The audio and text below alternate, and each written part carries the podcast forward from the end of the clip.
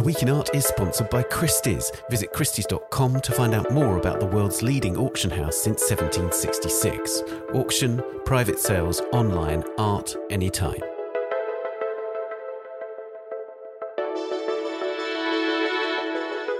Hello, it's the Week in Art. I'm Ben Luke. This week, the latest annual art market report is published in the midst of panic in the banks. So, how might the art world be affected? Plus, a big hip hop show in Baltimore and Juan de Pareja, the artist enslaved by Velázquez. I talked to Melanie Gerlis about the recent turbulence in the banking sector as US banks go under, an ailing Credit Suisse is acquired by UBS, and Deutsche Bank shares fall by 14%. What are the implications for the art world? Melanie and I also discuss the figures in the latest Art Basel and UBS Global Art Market Report. The Baltimore Museum of Art in the US this week opens the exhibition The Culture Hip Hop and Contemporary Art in the 21st Century. I speak to Asma Naeem, the director of the BMA and curator of the show, about what she's called the second pop art movement. And this episode's work of the week is The Calling of St. Matthew by the 17th century Afro Hispanic artist Juan de Pareja. He's best known as the subject of one of the greatest ever portraits by Diego Velázquez, the artist who enslaved Pareja before his manumission in Rome in 1650.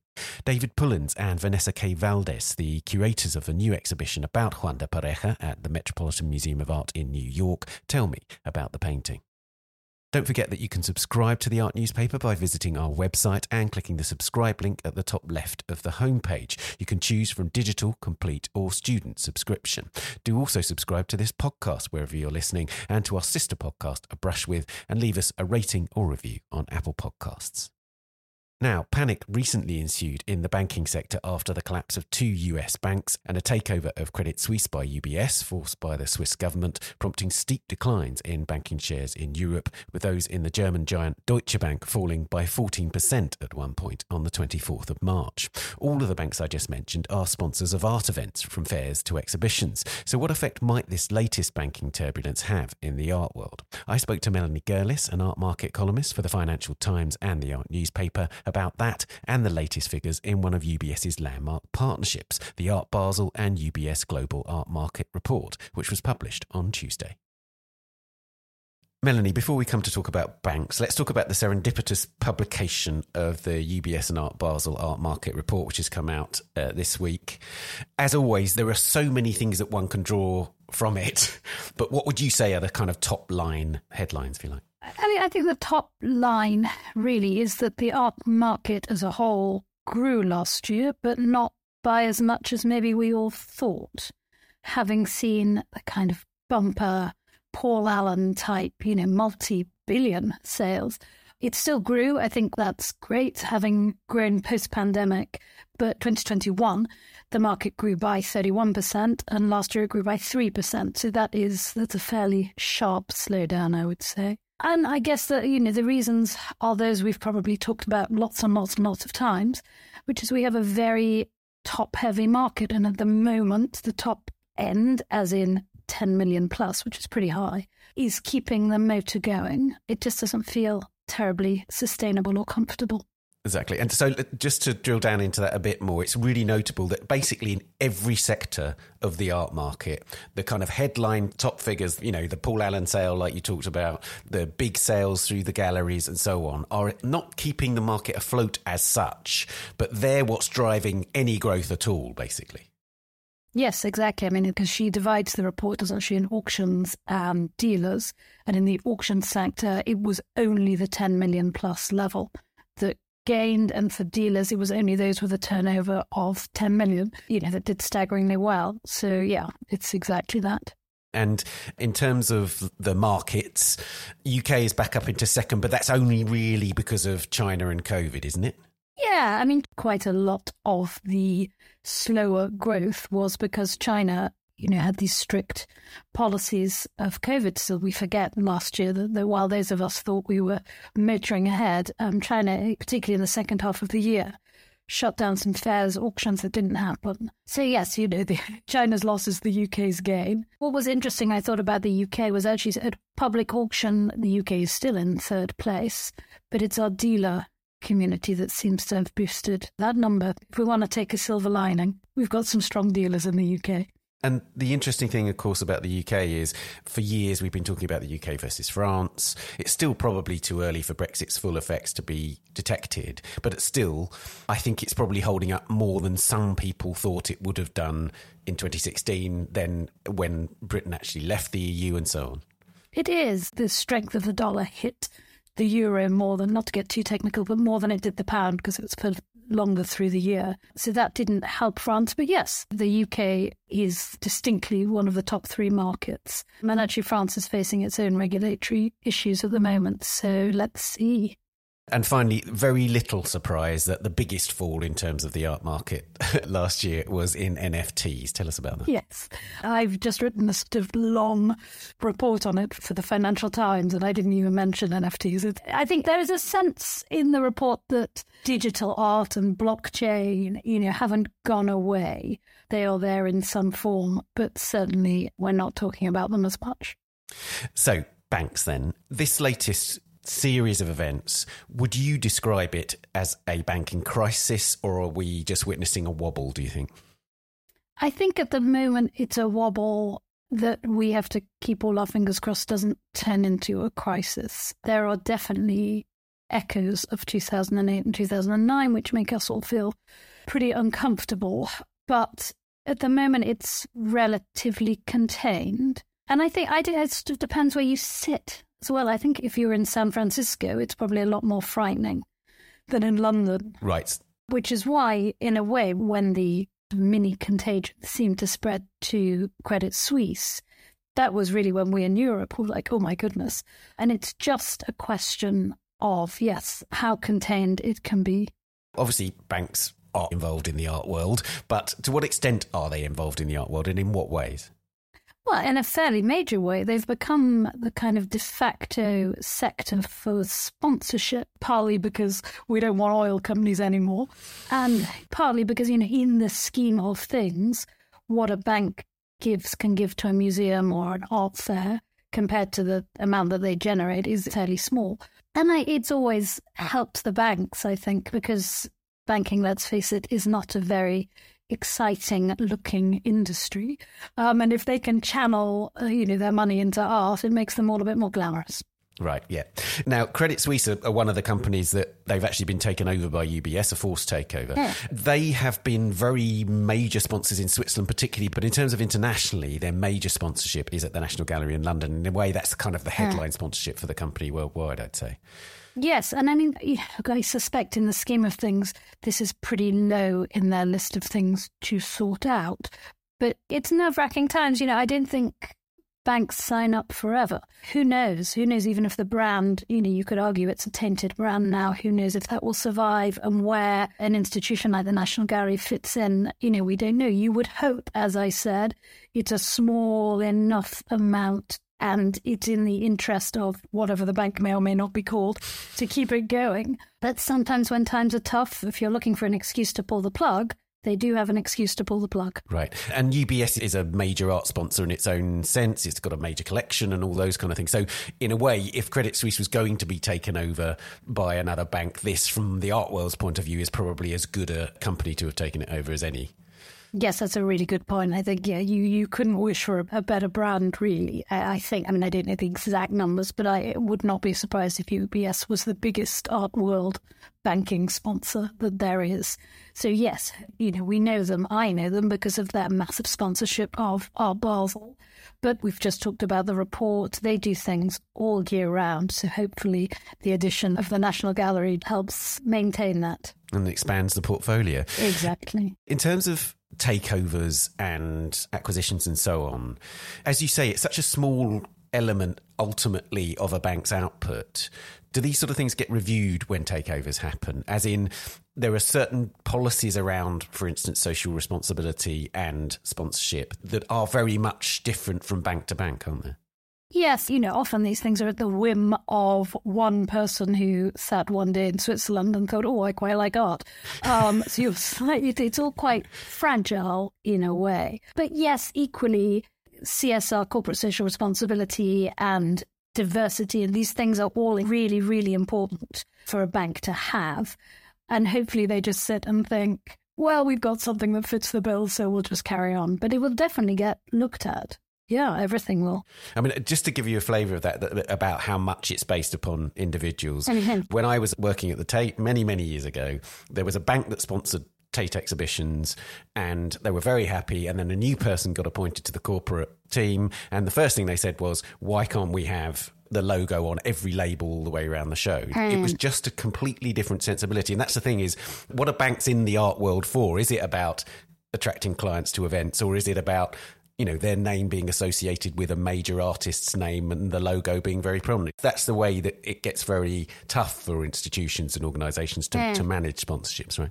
Yes I, I, agree. And i think well this is a slight aside but i think the, the next corporate sponsor that seems to be coming into our world are the luxury goods brands and there you're getting quite a lot of conflicts i think of interest. Yeah now, there was some big news around Deutsche Bank last week, particularly, and it was looking very dicey for Deutsche Bank. That seems to have gone a bit quieter now, but obviously, Deutsche Bank are a major sponsor of Frieze. Huh. What I wanted to know is obviously we don't know the exact figures how much Deutsche Bank gives Frieze and so on.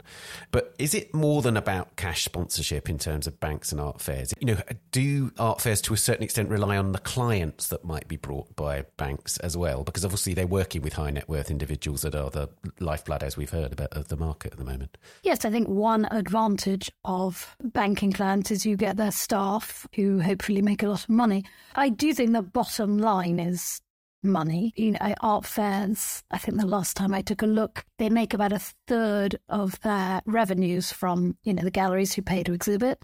They make about a third from ticket sales. And then that other third, and that's at least, it comes from sponsorship. We talk about the big fairs like Art Basel and Frieze, but there are, you know, smaller fairs, they're sometimes every year having to scrabble for their next sponsor. And it's hard, hard, hard work. So a commitment, I think, to have a multi-year sponsor such as Deutsche Bank for Frieze. And don't forget, they've kept with Frieze. For, you know, Frieze was just in London when they sponsored it. And now they're, you know, they've got Seoul, they've got Los Angeles, mm. and, and Deutsche Bank have a, you know, have a VIP room at all these fairs. Before we talked, I suddenly remembered that Lehman Brothers was the first sponsor of Art HK. And of course, the second, the next year it appeared there was no Lehman Brothers. The major fairs have a way of finding backers. But we may not be in an environment where that's as easy anymore. In terms of the sort of cause of the banking crisis, then, mm. it seems to me that this is, in a way, the kind of wider issue here. High interest rates are bad for the art market generally, right? Yeah, I think it is hard not to see them as bad news. I mean, again, we talked about Clare McAndrew's report. You've got on one level, and then don't forget, we talked about Credit Suisse, you know, people are losing jobs. And one reason why banks sponsor our world events is that their employees rather like it and could spend money on art. We're losing people. You know, in the same way, the art market has benefited when people were printing money after the, the previous crisis, the art market benefit because there's a lot of cash in the system. And of course, when interest rates are super high, there's a lot less cash in the system. Never mind all these other activities that banks are doing and the lending and you know that rely on interest rates and you know i think you know our lending is a you know lending money against art which is already a slightly fragile area of the market. You know, if your interest rates are suddenly super high and then your assets, they don't gain in value. Technically, no, it's not very good news for the art market.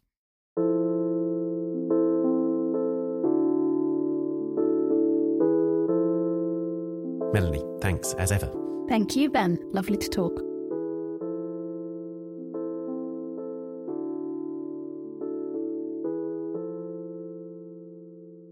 You can read articles on the banks and the art world and the Art Basel and UBS report online at theartnewspaper.com or on our app for iOS and Android. Coming up, hip hop and contemporary art and a painting by Juan de Pareja. But first, here's this week's news bulletin. The Seattle Art Museum has instantly become home to one of the world's foremost collections of works by the American modernist sculptor Alexander Calder after receiving a gift from the former Microsoft president Jon Shirley and his wife Kim. The museum's previous Calder holdings numbered 13 pieces, consisting almost entirely of works on paper. The 48 items given by the Shirleys include more than three dozen sculptures, ranging from tabletop stabiles to monumental hanging mobiles and encompassing most of Calder's career, spanning 1927 to 1973. In addition to the works, the Shirleys are giving the museum their 85 book Calder Library, a $10 million endowment, and between $250,000 and $500,000 annually to support programming and research relating to Calder. In the pay gap reports for 2022 published by Art World organisations, the auction house Bonhams revealed that while women are still paid less than men at the company, that figure is narrowing. Women at Bonhams are now paid 92p for every £1 that men earn when comparing median hourly pay. In 2021, Bonhams paid women just 66p for every £1 a man earns, so it's a 39% rise. This is the closest to parity any major auction house has come since the UK government began to compel companies with more than 250 employees to submit salary data five years ago. At Christie's, the figure is 74p for every £1, and at Sotheby's, 73p for every £1. Could a virtually unknown Vermeer painting be languishing in the storeroom of the Philadelphia Museum of Art? Arie Wallert, a former Rijksmuseum scientific specialist, told a symposium in Amsterdam that he's convinced that there are two versions of the guitar player, a long accepted Vermeer painting at Kenwood House in London, with a similar composition to the painting in the Philadelphia Museum. The Philadelphia painting was once assumed to be the original, but was downgraded to a copy when the Kenwood version, which is in superior condition, emerged in 1927. Wallert, who examined Philadelphia's picture and analysed paint samples, believes it's not only a 17th century work, but is actually a painting by Vermeer.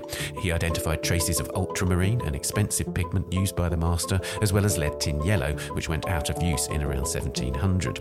He describes the pigments he found as combinations that nobody else used at the time. You can read all these stories and much more on the website or the app. We'll be back after this. The Week in Art is sponsored by Christie's. This April, Christie's presents 20th 21st Century Amsterdam, an exciting online auction bringing together leading international artists working in the past 120 years. Bidding opens from the 11th to the 25th of April, offering excellent examples by the Cobra Group, Group Zero, the German Enfant Terrible, and many more. Works are on view during the bidding period until the 24th of April in their Amsterdam galleries with free entry to all. Discover more at christies.com. Welcome back.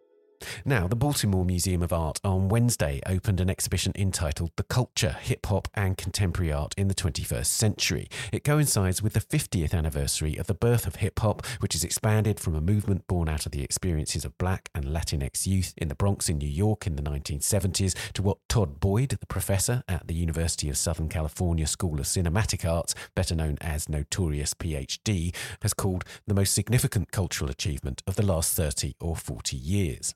The show was co organised by the St. Louis Art Museum, where it travels in August, and the BMA, whose director, Asma Naeem, joined me to discuss it.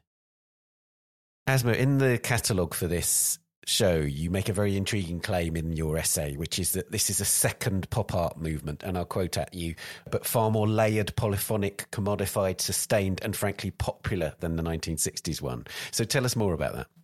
Absolutely. So, the ways in which hip hop and contemporary art have been colliding is understood on a certain level that many of us are familiar with. There's the story of Jean Michel Basquiat and the ways in which he merged into the downtown punk rock scene, had some brief cameos in Debbie Harry videos, and obviously created a style of post um, expressionism that had incredible ramifications uh, for how we think of mark making um, in the post war period. But what I found absolutely fascinating was the ways in which many of the key originators of the graffiti movement in hip hop were actually well versed in art historical traditions. You have folks like Fab Five Freddy who were going to the Met on a regular basis and had familiarized themselves not only with the with the antiquities traditions in visual expression, but also in terms of more contemporary and I would say modern traditions like pop art. And you see Fab Five Freddy specifically referencing Andy Warhol's Campbell soup cans on the subway trains during that period. What I am arguing in the essay specifically, though, is that what many of us have studied in our art historical textbooks about pop art, about this kind of you know, merging uh, or a porosity between contemporary art making traditions, using or grafting from popular culture in the ways that Andy Warhol, Robert Rauschenberg, Jasper Johns, and, and many others, both here and across the pond in the UK, were relying on the everyday vernacular in their depictions.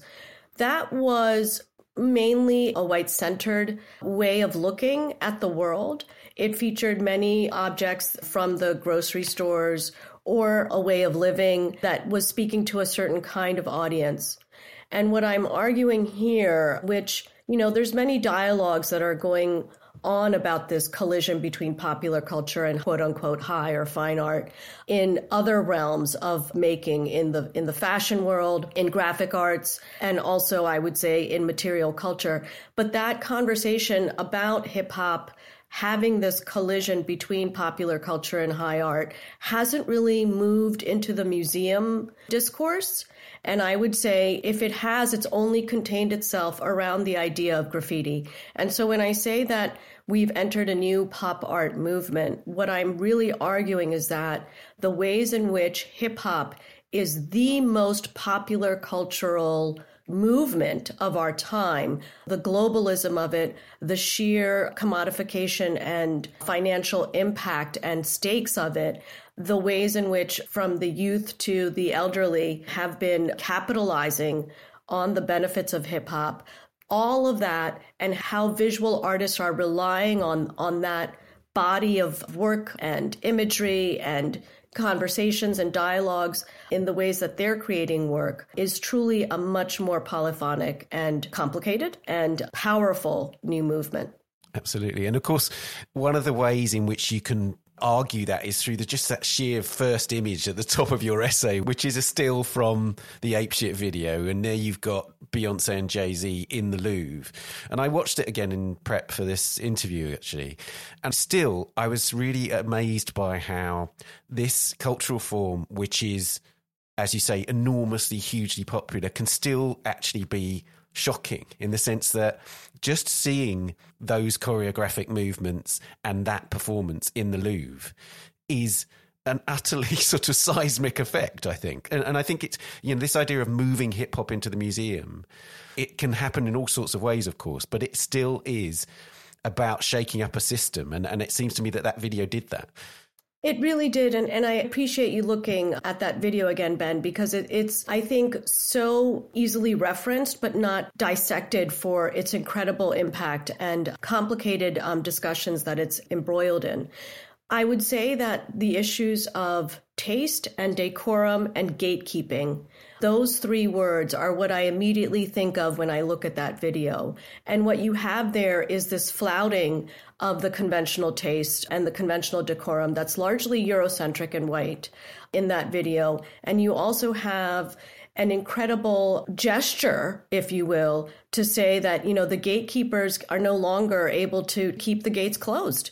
And we have found a way as hip hop moguls to infiltrate culture with a capital C in ways that we want to have reverberate for generations to come.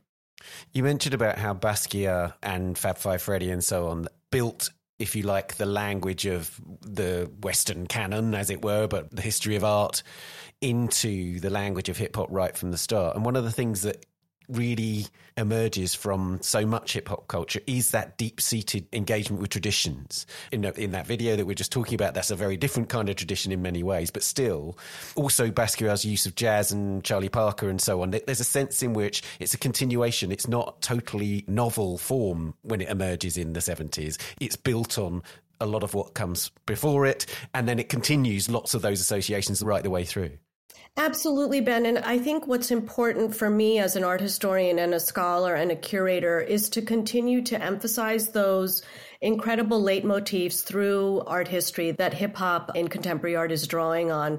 And I would also kind of complicate our understanding of hip hop by adding the additional element of the ways in which it's drawing on jazz and the jazz tradition. And what I would say is, you know, that that obviously Basquiat was greatly influenced by jazz and bebop, and there's a lot of references to jazz in modern and contemporary art. But what I'm arguing here, if I may, is that what jazz did for modernism is what hip hop is doing for contemporary art, but on a much more saturated and global scale. And that's what we're really looking at in terms of the saturation, in terms of the ways that technology has democratized so much access to these kinds of, of expression. One more thing, though, about tradition, I would like to say.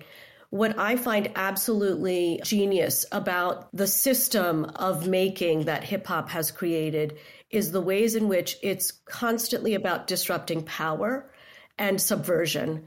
And so, what you have with artists who are well versed in traditional making, like Roberto Lugo, a ceramicist, or Khalil Robert Irving, who's also taking ceramics to an incredibly rebellious form of expression, is that you have these individuals using those traditional methods um, that could be found in such things and makers like Wedgwood, for example, but inverting them and emblazoning, you know, images of Biggie or suggesting the substrate of an actual city street, respectively, with Lugo's work and Irving's work. And I find that to be a constant dialogue that I want to have our visitors be aware of and be reminded of as they move through the exhibition.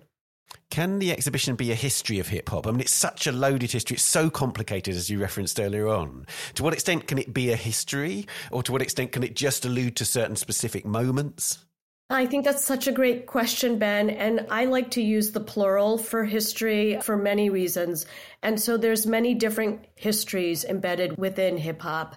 You know, there's the incredibly magnetic local stories, those who have remained underground and to this day are continuing to practice hip hop but have not reached that level of global fame.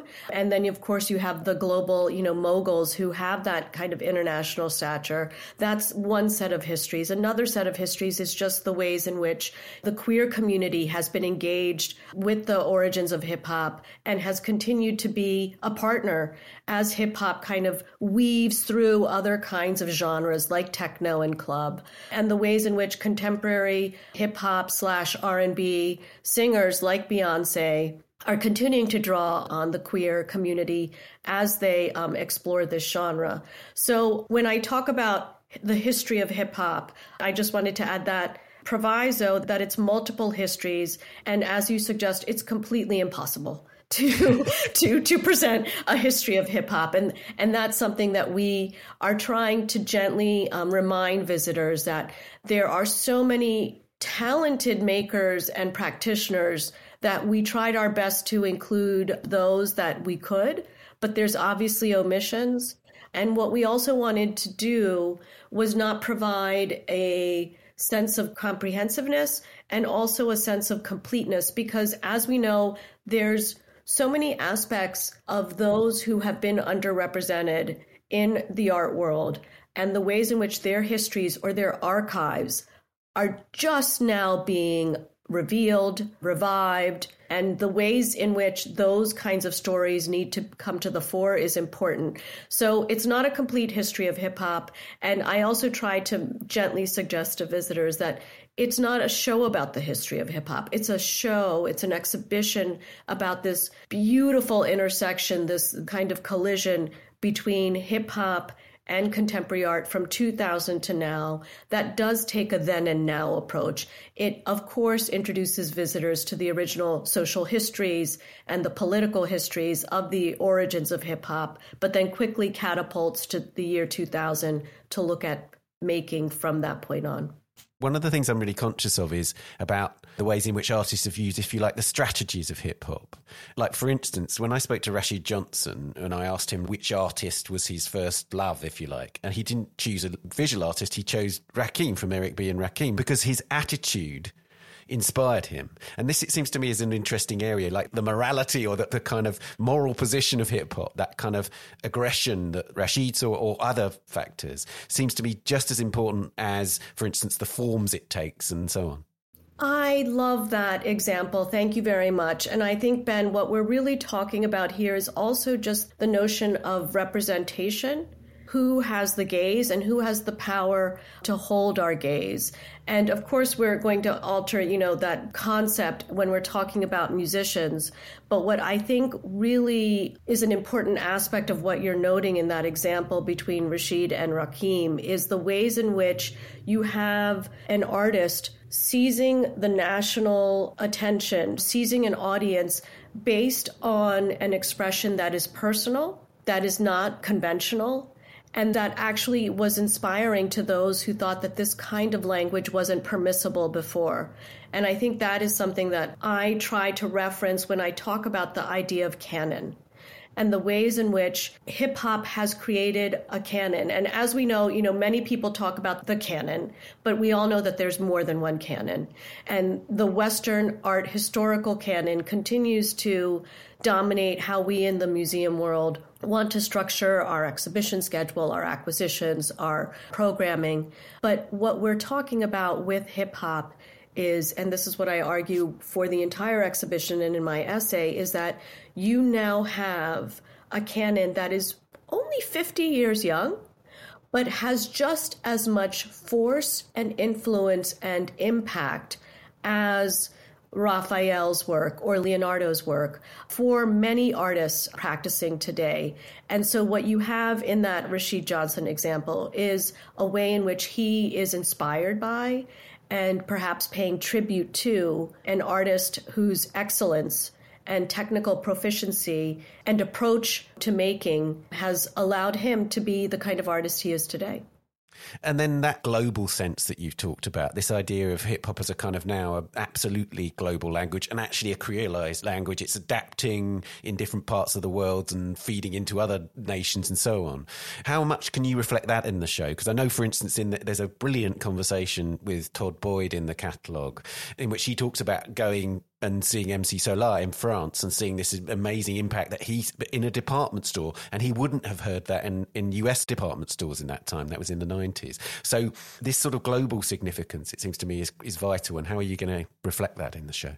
I think that that is an important aspect of the exhibition that we tried to create in certain kind of photography, for example, by Mai Lucas, who was able to be in the Parisian scene and has created portraits of such incredible hip hop stars like MC Solaar. We have depictions of rap artists from Mongolia, from Ulaanbaatar in the exhibition. We have some incredible Brazilian artists and South African artists also in the exhibition, whose conversations with the local hip hop histories influences their way of making. But I wanted to say that you find that global presence, I think, more deeply in our catalog, where we have contributors coming from Scotland by way of India or Muslim feminists who are using hip hop to talk about the ways in which the hijab is actually a way of being empowered. And they're teaching that lesson through hip hop. But I think for us, if we had a few more years and if the pandemic hadn't interrupted our curation, it would have been far more global. But I do think, Ben, this is an interesting question, and I so appreciate it because what I want listeners to begin to see are kind of the edges between the museum world, the art market, and artists in the world. And there's chasms between those three and the ways in which, you know, I can go to an art fair in Miami or in Paris at Paris Plus and see certain artists in the galleries that are there at the booths. The ways in which I can see certain artists in museum exhibitions. Very different from our research and our outreach to artists who are engaging with the history of hip hop, who haven't achieved that level of representation. And to illustrate this point even further, I would note that this is an exhibition unlike any other for me as a curator, in that most of the loans did not come from museums. Most of the loans came from either the artists themselves or collectors who have these works. And what I argue in my essay is that museums are all too ready to have that temporary exhibition about the intersection between hip hop and contemporary art. But have they gone that extra step in actually devoting their long term resources and creating that long tail enterprise of supporting these as acquisitions and adding them to their permanent collections? That is the true question. Yeah, that's a fascinating point. And also, one of the things that this speaks to, I think, is this curious position that hip hop has in culture, in the sense that is the most mainstream thing. It's it's probably the most universal language there is, you know, in terms of musical language, uh, cultural language, fashion language, whatever. And yet, at the same time, it, it still has that capacity to be sort of countercultural, which seems somehow a, a paradox. But it's a very particular position it holds in society because, like I was talking about the video earlier on, it still has the power to shock, it has the power to take the wider culture by surprise. It's truly an interesting paradox, and I would say one of the most, I think, slippery aspects of hip hop, if you will, and popular culture and contemporary art making. I've had numerous conversations with colleagues who have studied the ways in which musical movements intersect with art making. And when you look at things like jazz or movements like jazz or even movements like punk rock, what you see in those kinds of genres is this constant position of outsider. You know, jazz has not permeated our daily world. Punk rock has not permeated our daily world in the ways that hip hop has. And in some ways, if punk rock did permeate our daily world the ways that hip hop has, many of us would be, you know, standing up in protest that punk rock has lost its essence. How can hip hop continue to maintain that dual position, if you will, of being authentic and counterculture, but also being so mainstream? I don't have the answer to that. I think that there are some interesting approaches to beginning to understand that kind of duality in thinking through ideas of decorum and taste and the ways in which the youth continue to drive so much of what is understood as hip hop today. But I think that also, there is, if I may say it, a sheer moment of celebration for the fact that here are these folks who have been the underdogs, who have been in the shadows, communities, minorities, folks who have not had the hegemony that the white Eurocentric world has had. And when you see them having control and taking the stage, you just want to root for them. One of the things about hip hop that, especially in the wider discussion, is about that there are certain things like its hyper masculinity which come to the fore every now and again. But I noticed that, like in the kind of artists that you're showing and in the catalogue, you're very keen to emphasize how actually those perceptions that some may have of hip hop are really at an extreme end. And it's, it's actually a very inclusive form in many ways. And it seems to me that, that that's summed up by that fantastic Greg Tate quote in which he says, Hip hop is pumas and a hoodie today, but why not leather fringe and sequins tomorrow? That seems to sum it up. If we can just take a moment to acknowledge the genius that is Greg Tate, he was an incredible thinker, an incredible thought partner at the outset of this exhibition and gave me so much support. And this entire catalog is dedicated to him and his memory and his work.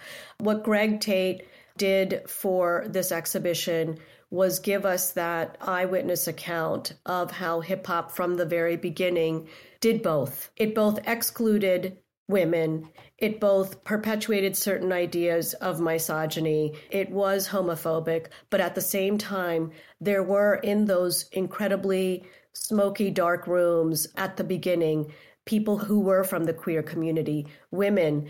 And I think that what's been interesting in terms of the conversations I've had with women executives in the hip hop industry is how they have been a constant presence, an almost maternal presence for some of these hip hop stars and the ways in which they have supported and and truly been the the invisible partner and done the invisible labor. What we wanted to do in thinking through the checklist and thinking about representation and thinking about the content of the artwork that we had was to make sure that we brought forward this contradiction if you will of how there could be these different approaches to queerness and to feminisms embedded within this very complicated movement Well, Asma, thank you so much for joining us on the podcast. Thank you, Ben. It's been a true pleasure.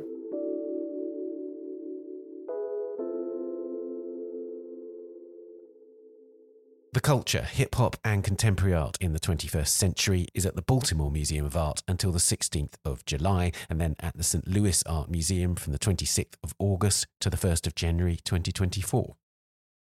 Now it's time for the work of the week. Until now, Juan de Pareja has been best known as the subject of one of the greatest of Diego Velázquez's portraits, the first painting to sell for more than £1 million at auction when it was acquired in Christie's London sale room for £2.3 million by the Metropolitan Museum of Art in 1971.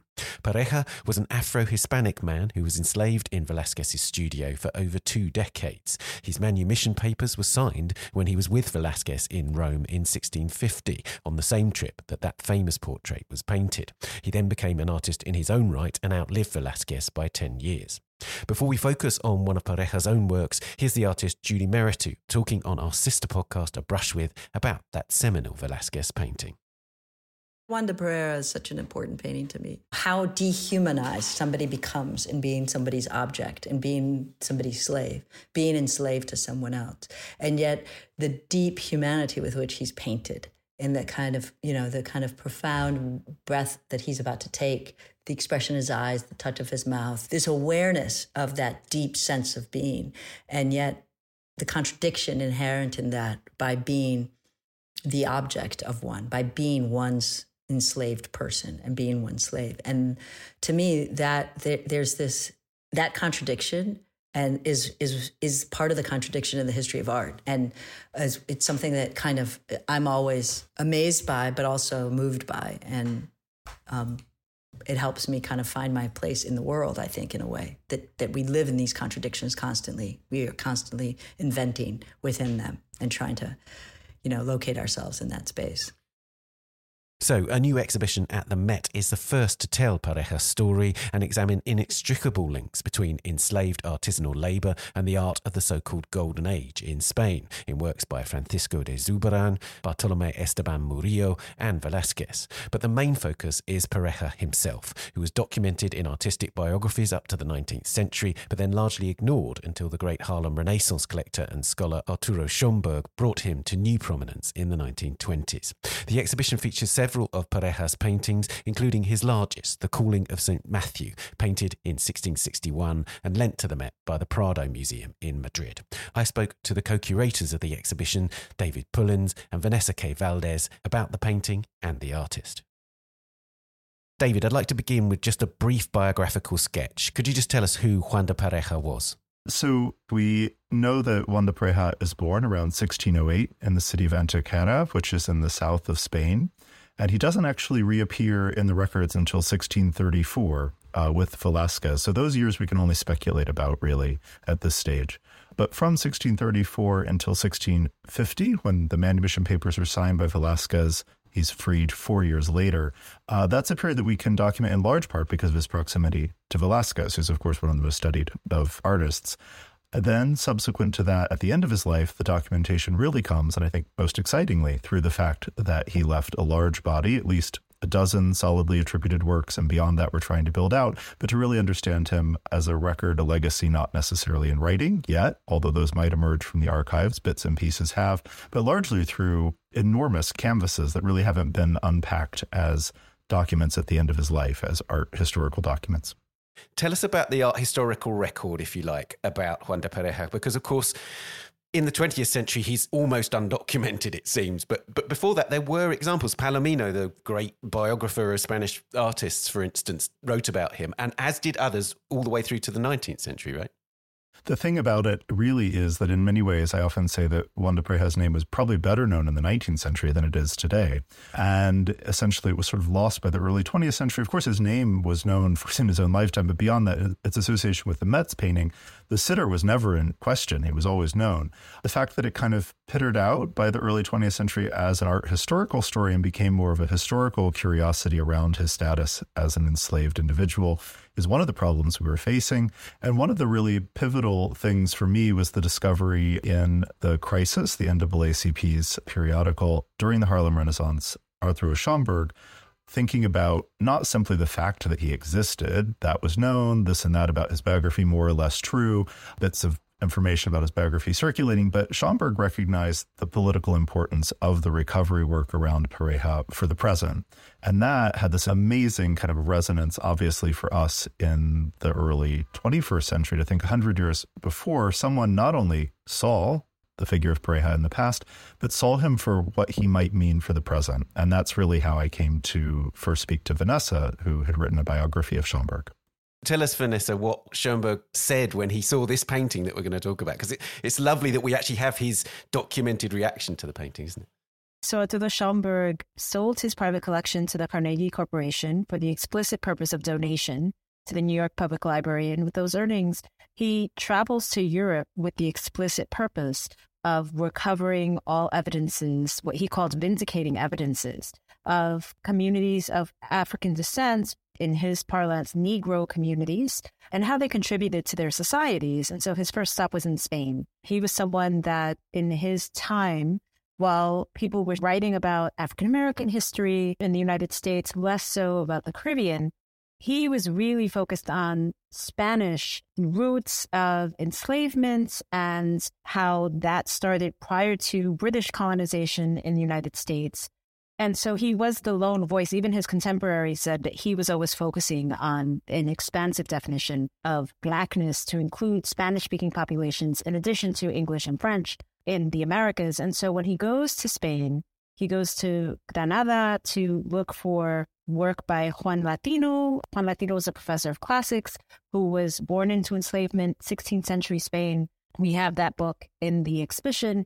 And he also writes about later when he goes to Madrid to see the work of Juan de Pareja, hence the article that David was alluding to in Quest of Juan de Pareja, where he wants to see in particular the calling of St. Matthew. And so he writes about the painting at the time was not on exhibition in the Prado.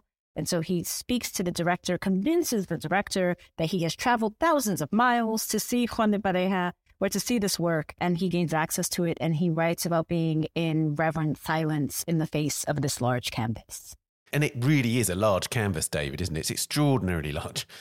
Yeah, it's about 11 feet wide. And that's something that a lot of people sort of ask well, how do we know he was successful? How do we know he was this ambitious painter at the last decade of his life? And it's true, we're just starting to piece together any evidence of patronage, let alone reception. It's hard in the 17th century reception history for a painter.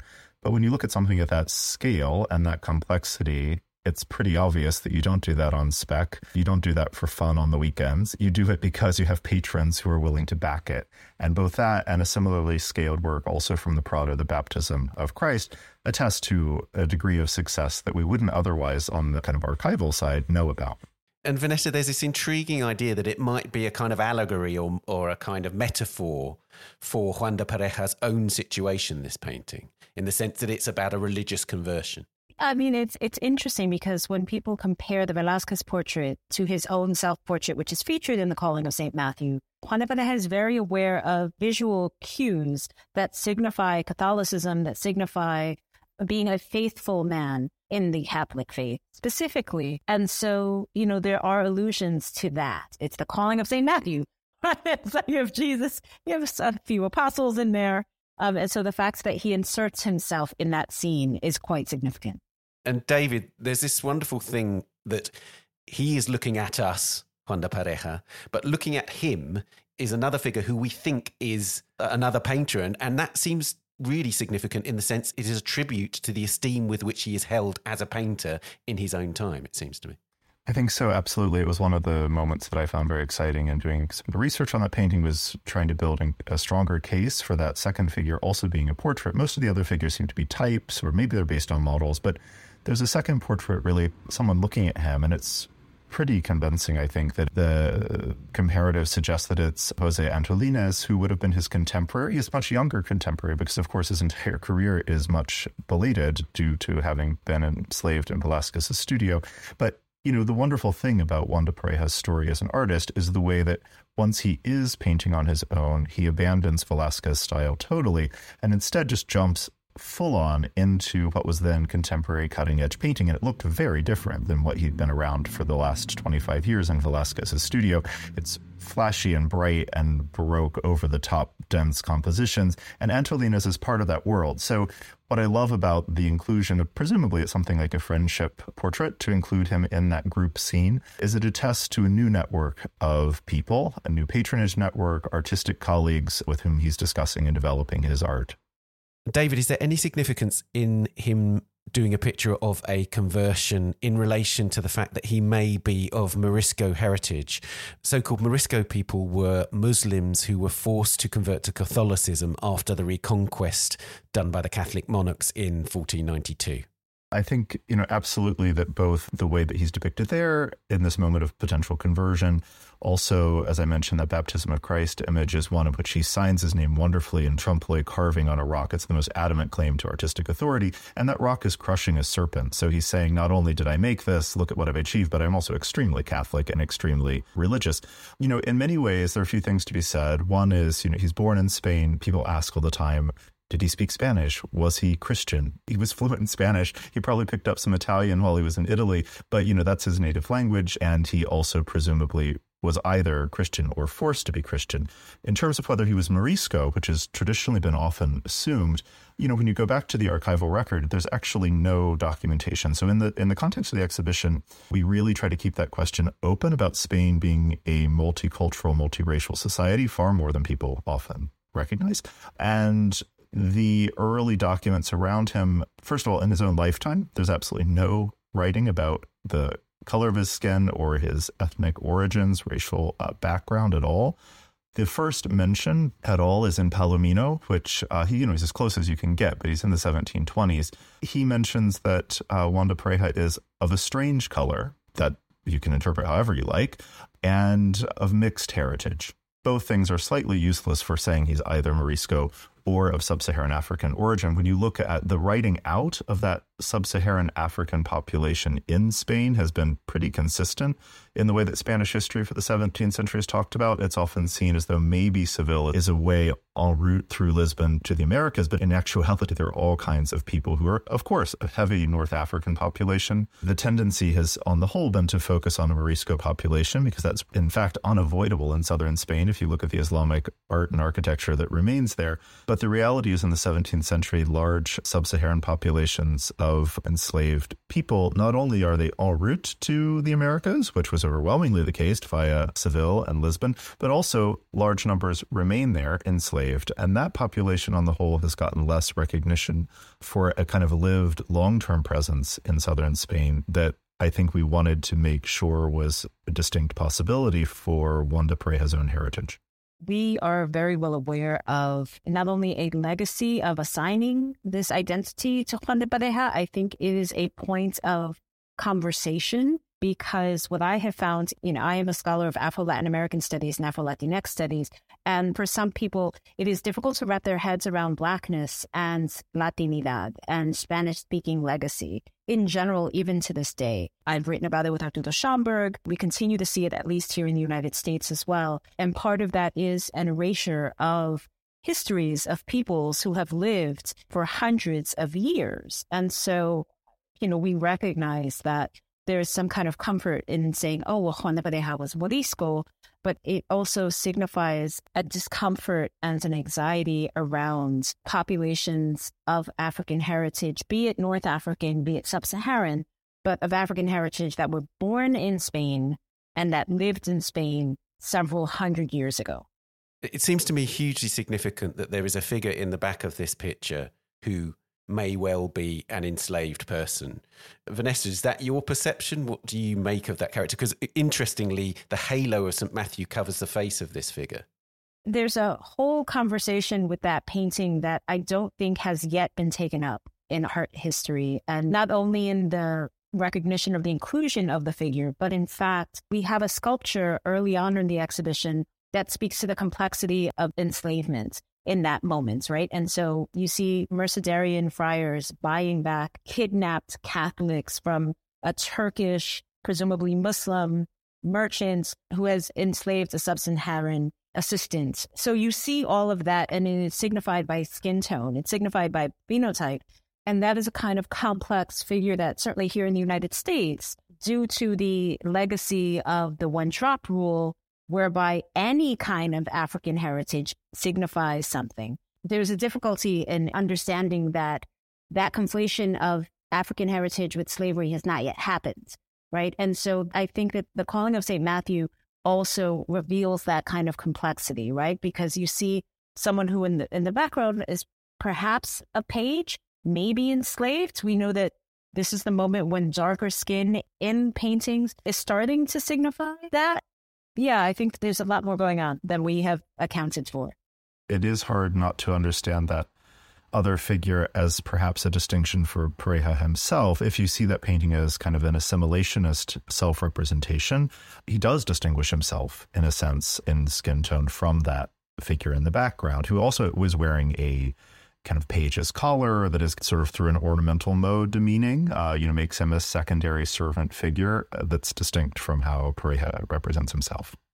Obviously, this painting is made in 1661. Velázquez had died the year before. You say he's emerging from the shadows, which is a very neat term for the darkness of Velázquez's paintings? But also, it seems to me very manifesto like this painting in terms of look what I can do. There's so much detail in the interior and the objects that he's saying, I can paint this, I can paint that, and so on. David. I think absolutely. I mean, it, the thing for me that sums that up the most is the carpet, which occupies a huge amount of the foreground, but is also just this wonderful exploration of what he can do with paint. Also, the still life, essentially. Of course, it's wonderful. It's the tax collectors, and they apparently are organizing their money according to not just coins, but jewelry and little bags and this kind of thing. Pareja really relishes the opportunity to do still life, but also different kinds of facial types. You know, also by including the self portrait, he also is holding a piece of paper, a, you know, typical artistic device, but he's holding a piece of paper with his name on it, with the date of the painting, declaring what he's achieved. And it has this kind of effect of announcing his place in the world. The other thing I would say on that is, you know, one of the attempts in all of this has been to gather the works that can be attributed to him, those that might have been lost. And one of those is an unbelievably tempting thing in the auction records in the 19th century of a, an oil on copper by Juan de Pareja. And often reductions of larger paintings on copper were you know, made as kind of jewel-like wonderful collector's objects, and it's meant to be after that painting. So it suggests that even in his own time, there was a desire to document it, let it circulate, and understand its point at a pivotal moment in Pareja's career. Vanessa, I wanted to end by going back to Arturo Schomburg because one of the things that he says in that quote, as you say, is, is that he wants to tell my people in America of this further claim back in the 17th century to a place in the Republic of Arts and Letters. In a way, that work's still going on, isn't it? And that's what you're doing with this show. It is absolutely still going on. I mean, in recent years, the publication of this series of articles on 1619 and then the book and now the documentary series has really foregrounded the contribution of Black history, right, of Black peoples to the United States, to U.S. history. That is something that Arturo Schomburg and his network of colleagues, of librarians, of archivists, of historians, that was the work that they were involved in, you know, again, a century ago.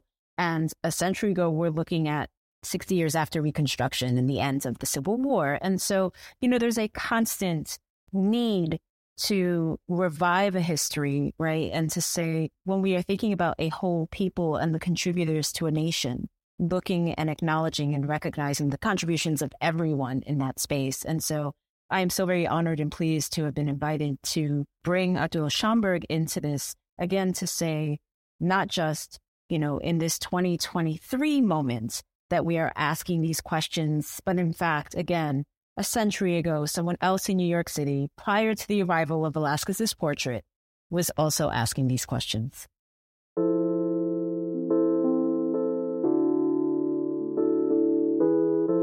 Well, David and Vanessa, thank you both very much. Thank you so much. Thank you.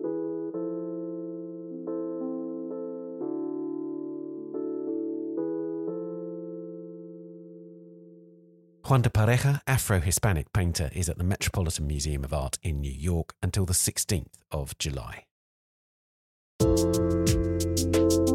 And that's it for this episode. You can find us on Twitter at Tan Audio and on Facebook and Instagram, of course. The Week in Art is produced by Amy Dawson, Judy Michalska, and David Clack. And David is also the editor and sound designer. Thanks also to Daniela Hathaway and to our guests, Melanie, Asma, David, and Vanessa. And thank you for listening. We'll see you next week. Bye for now. Week in Art is sponsored by Christie's. Visit Christie's.com to find out more about the world's leading auction house since 1766. Auction, private sales, online, art, anytime.